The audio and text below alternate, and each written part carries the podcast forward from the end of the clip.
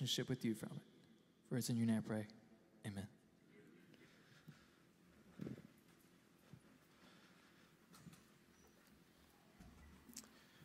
Well, good morning.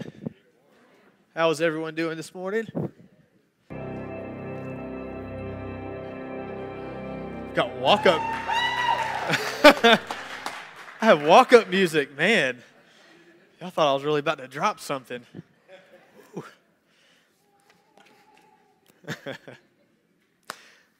Tate, that is awesome. We are so happy for you. God is doing some good stuff in your in your life, and just to see this, to see all these kids, how God is working in this church, it's, it's some good stuff. So that, that brought brought something to me this morning, that's for sure. Um, but I'm sure all of you are a little disappointed that you did not get to see Pastor Philip up here preaching in his waiters this morning.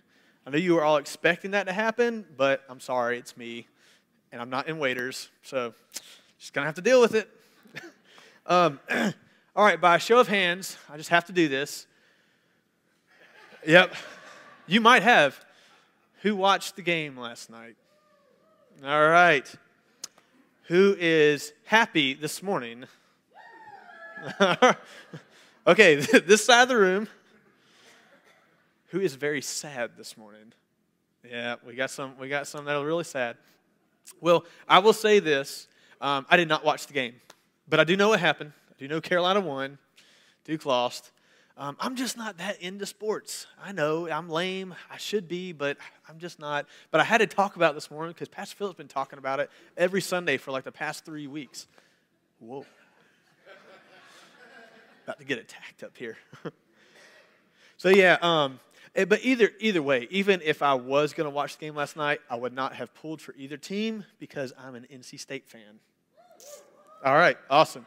So my dad went to NC State, and if you ever ask him when Carolina or Duke are playing, um, who he's pulling for, he says, "Well, I'll just hope they both get in a fight and they all go home." there we go, solve that problem. but that's not what happened last night. Carolina won. They're going on to victory. So we'll see if they can pull it out for a big W. All right. so as we get into our message this morning, I got a little story I want to tell you guys. Um, some of you may know this. I am in still still in seminary, and I do most of my seminary online. And what takes most guys about three, maybe four years to complete their degree, I'm cramming it all into about ten. Feels like. So I'm still still doing that. I've got my undergrad, but I'm working on my seminary degree. Well, as part of this degree, something that I have to do is um, well, I don't have to, but I, I like to do these. They're called hybrid classes. And so that's where most of your work is all online, but you get to go on campus for a weekend. And this is, depending on the class, it can be a pretty grueling weekend. Um, so, like my evangelism class, it wasn't as grueling. We learned a lot of good stuff, but like the language Hebrew, that was a grueling weekend. Greek was a grueling weekend. Well, this past time that I went, um, it was a preaching class, which is great. You get to listen to, there was probably 12 of us in the class, all preaching, and that's all we did the whole weekend, is we listened to each other preach, and then we critiqued the sermons. So a few weeks back, that's what I did. I got to go up and listen and do my hybrid class. Um, well, it was, it was a grueling weekend, all right?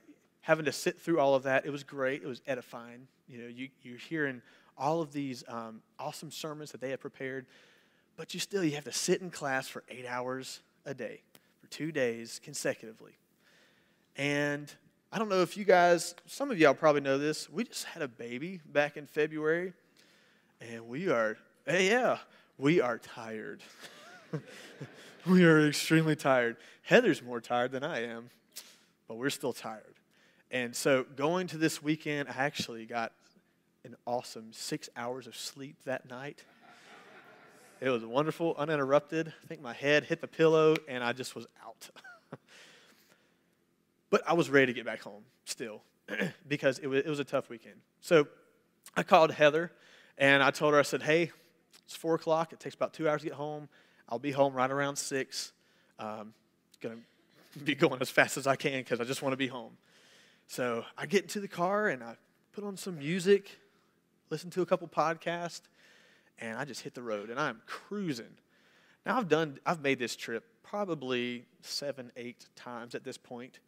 Um, I know, I know the roads, I know the routes. Yeah, we're all good. Well, I'm cruising down the road, and I start to look around, and I'm not familiar with my surroundings. And I went, wait a second, I don't remember this part of the trip. And then I realized that it was 5:45. I was supposed to be home in 15 minutes, and I had not gone through Greensboro. I had not gone through Winston. I said, "Where in the world am I?" So I pulled up my GPS, which I probably should have had on up before, and I look, and I am about 15, maybe 20 minutes from the Virginia border. Ladies and gentlemen, I was going in the wrong direction. and the thing is, I kind of, not a lot, but I kind of pride myself in directions. It's something my dad's really ingrained in me growing up. He's, you know, teach me where the sun is. And the sun sets in the west, and it rises in the east, and what time of day, and you know where you're going. All right, but the thing is, is that 85, even though it says north to south, between Raleigh and Greensboro, Winston, it does not run north to south. It runs east to west. So I got on 85 north, should have got on 85 south, and I was going in the wrong direction. So I called Heather and I said, um, You know how I said I was going to be home in two hours and it's like 15 minutes till that time mark? Yeah, it's going to be another two hours. So she goes, ah. I told her what happened. I said, I'm so mad at myself right now because I was cruising, like going fast. I was cruising because I was ready to be home. And I thought, I thought I was going in the right direction. How many of you can identify with me? You've been going in the wrong direction. You're like, yeah, this is, and you think you're right. You feel like it's right. And then you look up and you realize your surroundings are not what they should be. Oh, no. Sometimes we do that in our spiritual lives. Sometimes we think we are so right. We think we're heading in this direction and we feel so good about it. And then we realized, hmm, I am not going in the right direction. I am going in the wrong direction. I am heading up to Virginia and I'm supposed to be going home. Well, today, if you have your Bibles, we're going to look at a, at a couple verses where I think Paul, he realized that he was going in the wrong direction. And he talks about it, that here in this passage. And he says, You know, I was doing all of these great things, and I was going in this certain direction, and I, I thought I was right about it, only to find out that I was so wrong. There's something else that is more important than the road that I was on. So we're going to look at that today. So if you open up your Bibles, you're in Philippians chapter 3. We're going to begin reading with verse 1. And I'll go through a little bit of background on what's going on here. It says this Philippians chapter 3, verse 1. Finally, my brothers, rejoice in the Lord. to write these things to you is no trouble to me and is safe for you. Look out for the dogs. Look out for the evildoers. Look out for those who mutilate the flesh. For we are the circumcision who worship by the Spirit of God and glory in Christ Jesus and put no confidence in the flesh. Let's pray. God, I thank you so much for all that you do. God, I pray that you would work this morning. God, I pray that you would use this message. God, I pray that this would be yours, your words and your things that we're going to take home. And I pray, Lord, that we would come uh, to the end of this message and be closer in our relationship with you. In Jesus' name I pray. Amen. So, a couple things that are going on here just to kind of help you understand, Paul is in prison. And he is in a prison in Rome, and he is writing to the church of Philippi. And he has says a lot of great things to this church, but he warns them right here. And he says, he, he says, watch out for the dogs. Watch out for these people because they are bad news. What was happening is during this time, there was this um, group of people who had a philosophy that went against the gospel. And what they were doing is they were saying that in order to be a Christian, yes, you have to follow Christ, but also you have to work for your salvation. In order to be a Christian, you have to continue in the Jewish traditions, in the Jewish faith, and you have to, one, you have to be circumcised as a male, because that was a mark of a good Jew. You have to be circumcised as a male. You have to obey all 613 commandments that the, the, some of them weren't even straight out of Scripture. You have to obey all of these commandments. You have to live according to the Mosaic covenant. You have to observe the Sabbath. And ultimately, you have to be Jewish. You have to live according to the Judaistic religion. And Paul is saying that's not the case because with the gospel, salvation doesn't come by works.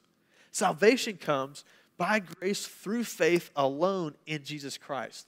The fact that He died on the cross for your sins, you believe in that. You ask Him to save you from your sins. You repent and you follow after Him. And it's that simple.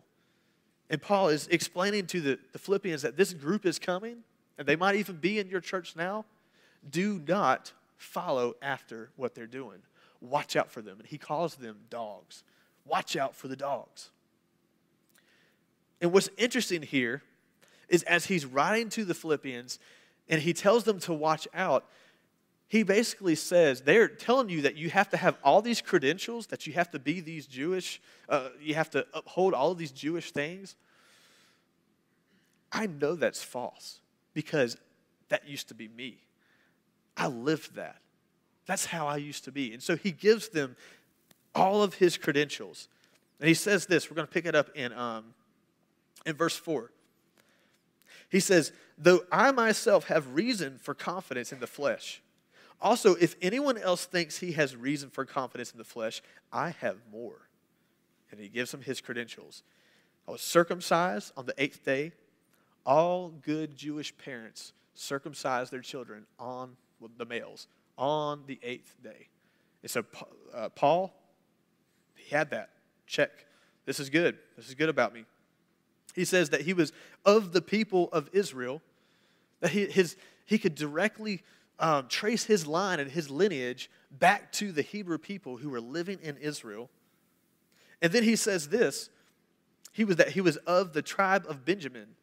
What's interesting about this tribe is that this is one of the most pure tribes that they had no, um, what's the word I'm looking for? No um, intermarried, intermarrying or interracial things happening. It, this was strictly, they were just Hebrews the tribe of Benjamin, they, were, they could trace their line all the way back to the first Hebrews. And then he says this I was also a Hebrew of Hebrews, meaning that he spoke the language. He knew the language, he wrote it, he could read it, he could speak it. In addition to that, he says, As to the law, I was a Pharisee, I was a teacher of the law. I had a high standing in my understanding of the law.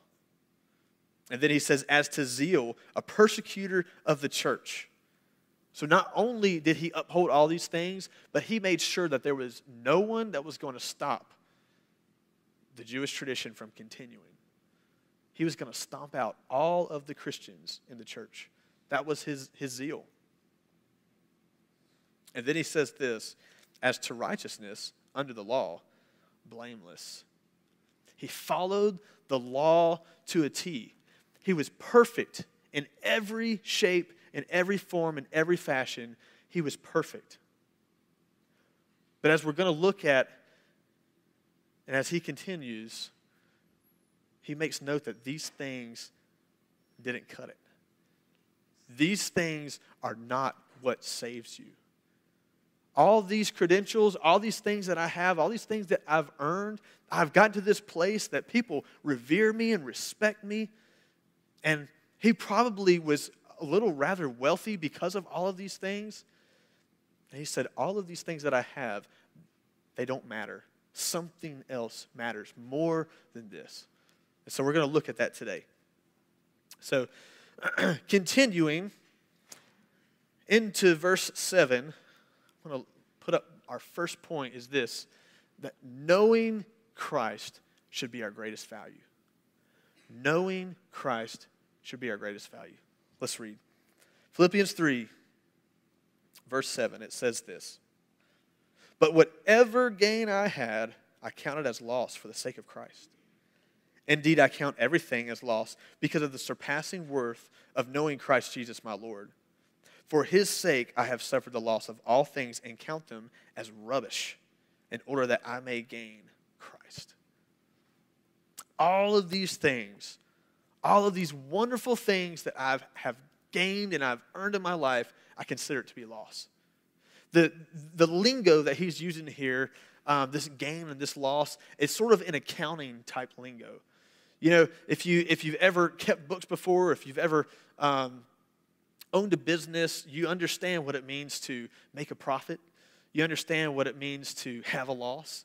And so profit is good. There's the things that you're making money, this is a gain, but then loss, these are things that hit you that, that you don't want to happen. my, my wife, Heather, she's a bookkeeper. And this type stuff makes her really happy. I don't get it. I don't understand it. But like balancing a budget for some reason for her, she's like, ah, yes, I did it. I love this. I hate doing our budget. I hate that type stuff, but she loves it, so I allow her to do it. So I told her about this. I said, you know what, what Paul's talking about here? He's saying all these things that he thought was like a profit to him, it was a gain, but now he's saying that it's not, it's a loss. She's like, wow, that's really cool because it speaks her language. but that's exactly what Paul is saying. Is I thought I was on the right road. I thought I was going in the right direction. But then I realized that I was heading north to Virginia. I was heading north on 85. None of this stuff mattered. There was something else that mattered more. So, what is that? Well, he says it in verse 8. He says, Indeed, I count everything as lost because of the surpassing worth of knowing Christ Jesus my Lord. The surpassing worth of knowing Christ Jesus my Lord. Nothing else matters. All that truly matters is knowing Jesus. Now, what Paul's saying here, this is not just a superficial knowing about Jesus.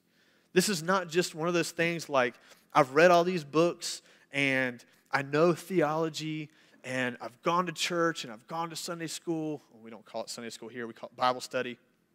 I've studied my Bible. It's deeper than that. Those things are important. It's good for us to go to church. It's good for us to study the Bible. It's good for us to learn about Jesus Christ. But we need to go deeper. We need to know Him. We need to have an experience with Him. We need to go deeper in our relationship with Him. This type of knowledge is an intimate type of knowledge. That you know not just that He is your Savior, not that He, but you know Him as your Savior. You know Him as your God. You know Him as your friend. And Paul is saying here that that knowledge right there is worth more than anything else that I could work towards in this life. Because that right there is what I'm going to take with me into eternity. I can't take all these credentials with me, they're not going to help me. But what I can take with me is my knowledge of Jesus Christ and my relationship with Him. That's what's important. But then he goes on to say, all these credentials that I have, he uses a certain word. And this word in my ESV translation is rubbish. He says, all of these things, all of these credentials, all of the things that I've worked towards is rubbish compared to knowing Christ. Interesting thing about this word is in the Greek, it is pronounced skubala. Can you say that to your neighbor? Skubala. Skubala. Has nothing to do with diving in the ocean. Just want to put that out there, so don't think that it does. Skubala. There's two main ways that um, scholars and the translators translated this word. The first one is um, rubbish, as you see here. Okay, so trash, things that are that you would take out. Okay, the other another way that they translate it is as dung. That's really nasty. But as they as they do the study on this word, they look into all these different Greek um, literature and, and Greek writings, and they realized that they were using these words for really two different purposes. And one was to describe human excrement, dung, or to describe rubbish, trash. So there's sort of in addition to that, there's another way that they, they would describe this word. And in addition to um, rubbish, as in like the trash that you take out, you put in your, your trash can, and then you take it to the dump, and you, you take it out. D- do any of y'all ever have to go to the dump? A few. If you live in Yadkin County, more likely you have to go to the dump. All right, that is the highlight of our week in Amelia's eyes. She loves going to the dump with daddy. It's not so much that she loves going to the dump, although she enjoys that. She loves going to the gas station afterwards and getting chips and a drink. That's what she really, really likes. So, this word here, rubbish, it's in addition to that type of trash, it also talks about um, table scraps. It's another way that it describes this word. Do any of y'all have dogs? And when you get done eating your food, you just throw out the rest of your scraps to your dogs? What's very interesting about that is what did Paul call this group? He called them dogs. I don't know if I said this at the very beginning, but this group, their title was the, the Judaizers. All right, so I don't know if maybe that you make that connection. It's the Judaizers. He calls them the dogs. And so he says, all of these things that they're telling you to go after, all of these things that I would consider to be my credentials in the Jewish faith, in the Jewish religion, I now consider that to be table scraps, be thrown out to the dogs. They want it, they want you to want it, but it's waste, it's rubbish. Don't go after that because there are better things to go after. And ultimately, it is this knowing Jesus Christ. That is what is important. That is what you need to pursue after. That is the greatest value, is to know Jesus Christ. I was scrolling through Facebook. Um, it's probably about a year ago is when this happened. I was scrolling through Facebook and I see Tanya Cornett's Facebook post. And there was a refrigerator that she had taken a picture of. And I went, that's weird. I want to read this post. So I start reading through it. And it was a, it was a um, picture we can go ahead and put that picture up on the screen. It was a picture of this refrigerator with one of the doors wide open. It's like, what in the world? What happened? Well, what had happened is the day before, she had gone to the grocery store and she had packed up all of this food. She, she bought it. She took the time and the effort to go there and to get it, to bring it back, to pack it in her refrigerator. She was meal prepping. She was planning for the next week ahead. And she was all excited. She was like, okay, got this taken care of. Good to go. Well, she went to work. When she got home, this is what she came and found. She went, oh no. Well, at first, I think she, she called her husband. She says, What happened? And I think he said, Carter did it. It was Carter's fault. He left the door open. She said, No, he was with me. It was me. My bad.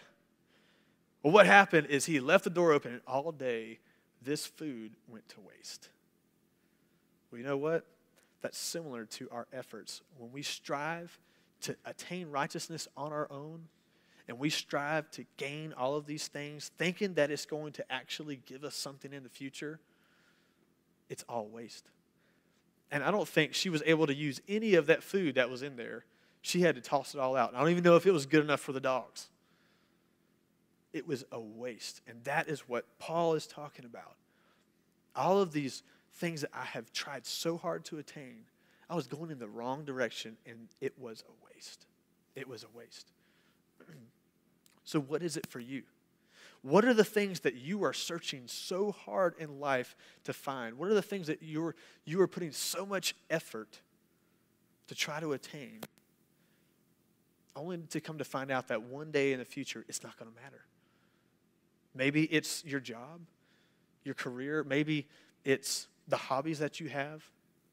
Maybe in a religious sense, you think that coming to church and reading your Bible and playing in the, the praise team or serving and volunteering, you think these things are going to give you a higher status and a better position with God.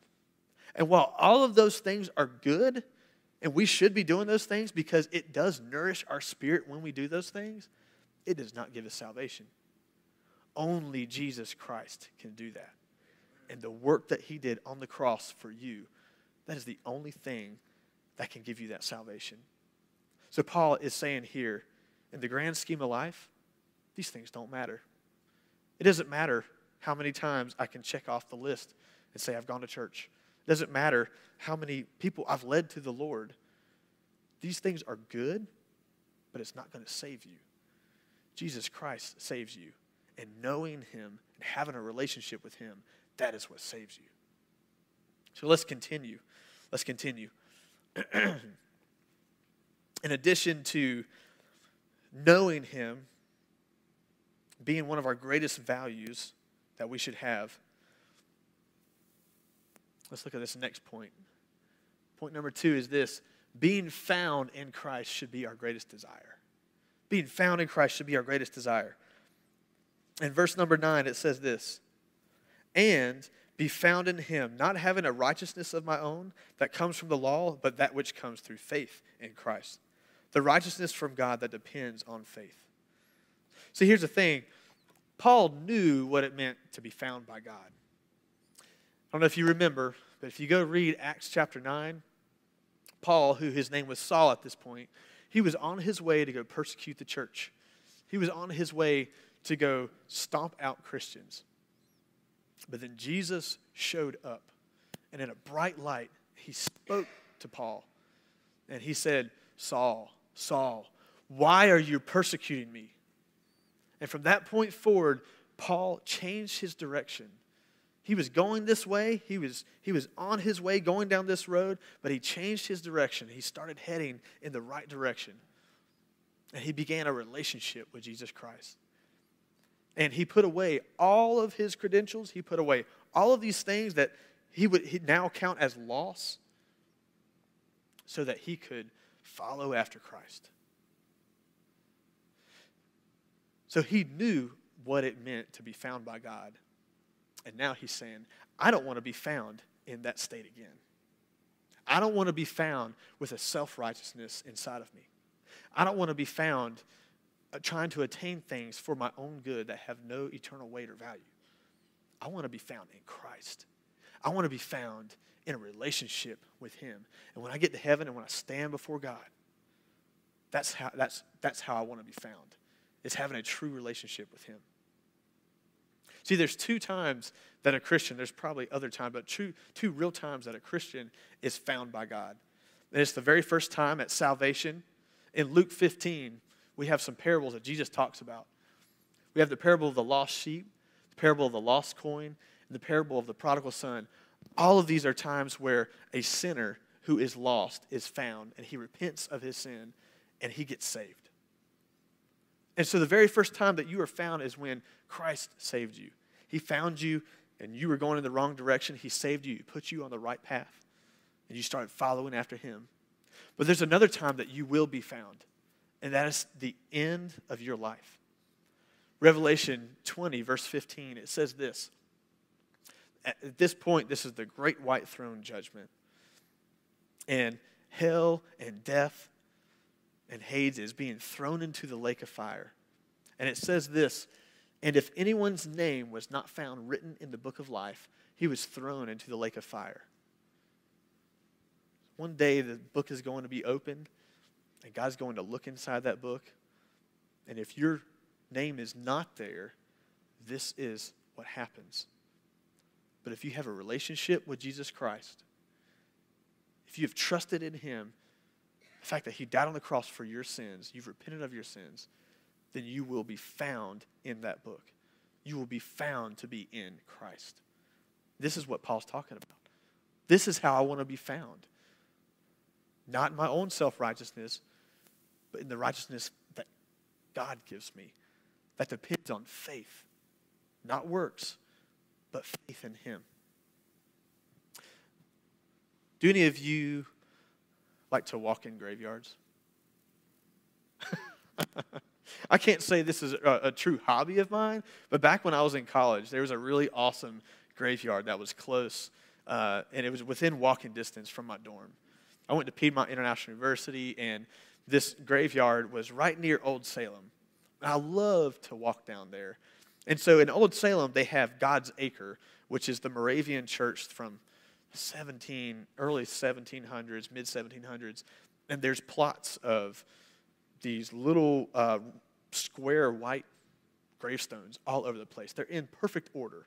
It's really amazing. But then right next to it is Salem Cemetery. That's what this is a picture of. And as you walk through Salem Cemetery, you see all these huge monuments to these people. You see um, ginormous tombstones. There's actually some actual tombs that have been built that these people have been laid to rest in. Now, the crazy thing about this is this cemetery is full of notable men and women from the Winston-Salem area. And they have done amazing things in the community. Some of these people are R.J. Reynolds, who started um, Camel Cigarettes, the tobacco company. And throughout, there's been tons of people who have worked for that company throughout the years. And there's also a governor, Robert Glenn, is buried there. Pretty incredible. There's a few generals that have been buried there. Very notable men and women who have done some awesome things. And I am not knocking anything, any of the legacy that they have been left behind. But what always would go through my head every time I'd walk through these cemeteries is I wonder, I wonder what happened when they stood before God. I wonder what happened when they stood before God. Because they left this amazing legacy here. They did all of these incredible things. They built companies, built businesses. They led, uh, ultimately, the, the nation. They led people into battle. They did some amazing things. But I wonder where their spiritual life was. Did they know Christ? Did they truly know Christ? Because all these other things that they've done, it, they don't matter unless they know Christ. You have to know Christ first. You have to get that part right first. So, my question to you guys where will you be found? Where will you be found at the end of your life? Will you be found going north on 85 near the border of Virginia? Or will you be found headed home in a relationship with Jesus Christ? That should be your desire. That was Paul's desire. He said, I want to be found in him. I want to be found in him. And I pray you do as well. So let's continue. One last point that I have here. Before I give you this point. We're not going to put on the screen quite yet. I want to read to you this because there's something really interesting about this. In verse 10, it, says, That I may know him and the power of his resurrection, and may share his sufferings, becoming like him in his death, that by any means possible I may attain the resurrection from the dead. Read that part again, that I may know him and the power of his resurrection, and may share his sufferings. So, as I read through this passage, passage I, can, I can jive with Paul on knowing Christ. Okay, that, that, that makes sense. Knowing Christ is better than anything else in this world. That's what I want. I want to know Christ. And I can jive with Paul on this, that being found in him, that's, that's my desire. I want to be found in him at the end of life. But what is, where does this come from? Where, where does this suffering come from? It's saying that Paul's saying that he wants to share in the sufferings of Jesus Christ. You know, Easter's coming up, an amazing time of year where we celebrate the resurrection, the death, burial, and resurrection of Jesus Christ. And we always look back at what he did for us, how he suffered, how he suffered physically he suffered being beaten. He suffered being tormented by all of these people around him. He suffered by hanging on a cross and dying. And Paul is saying here, I want to share in these sufferings. You know, here's what's crazy is I don't know if the church in America has ever truly recently seen what real suffering is. We are so incredibly protected in our freedom, and God has blessed this country, and I am so thankful for that. And men and women have bravely fought and died to keep that freedom so that we can worship God in a free space such as America. But there are people around this world who don't have those freedoms, they don't have those luxuries. And in order for them to worship Jesus Christ, they have to suffer. They're beaten, they're put in chains, they're rejected by family members. And to a degree, maybe you have experienced some sort of suffering for the sake of Christ, but I don't know if you've experienced the way that Paul is saying that he wants to experience it, that he wants to share in the very sufferings of Jesus Christ. But I do know this we all have an adversary, that is the devil. And he wants to keep us either sometimes in comfort so we don't experience these sufferings, but when we get on fire for him, he wants to stop us. And we have to go through some suffering. We have to go through some suffering. But here's my encouragement to you guys. Maybe you will experience that one day. But this is what's amazing is you will grow in that suffering. As you go through this, these hardships for the sake of the gospel, you're going to grow. Have you ever, um, have, has anyone ever played sports before? Back in high school, okay? One thing that you do as an athlete is you suffer with your teammates. You have to go through practices, you have to go through, um, go play games. Sometimes you have wins, but sometimes you suffer losses. But as you go through these things, you have a tighter bond that you, you grow with your, your teammates. And then I think of also uh, of soldiers. Um, men and women who have gone over in other countries, they have died and they have fought in battle. They suffer together. There's a greater bond that they have because of this suffering. So, as a Christian, when you suffer for the cause of Christ, there's a deepness, there's a deeper bond that happens, and it pulls you closer to Jesus Christ. So you can have this encouragement that whatever suffering you go through is going to cause you to be closer to Jesus Christ. Now, I think Paul knew that. I think Paul knew that this was going to help in his relationship with Christ. So, as we get to the end of this message, um, something that I just I, I want to point out here. Paul spent a lot of time going in the wrong direction. He spent a lot of time wasting his life. But what's incredible about God is that God used all of that wasted time and he used it for his glory. I know there's a lot of us who we would look back on our life and we'd say, man, I wish I hadn't done that. I wish I hadn't spent this much time running away from God, going in the wrong direction. But this I know is that God is going to use that for his glory some way or another because he uses the wasted time and he makes it for his glory. He uses it to help you to connect with others who have been in your shoes. You have been in their shoes so that they can know who Christ is, so that they can be saved. And God uses those things. But we have to know him. We have to know him, and that's how we change our direction is by knowing Him more. So let's pray. Dear Heavenly Father, Lord, I thank you so much for all that you do. God, I thank you for your love. I thank you for your word, God. I thank you for Jesus Christ. And God, I pray that you would you would move in all of our hearts so that we could better know who you are. We could better experience you.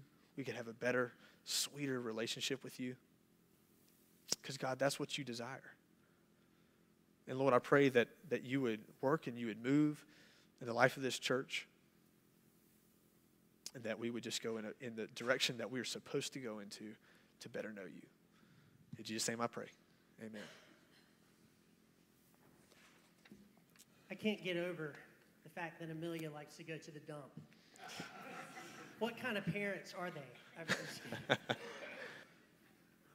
But the reason that Amelia enjoys going to the dump is not because of the dump or anything that's in the car. The reason she enjoys going is that she is with her father, and at the end of the journey, there's an amazing prize.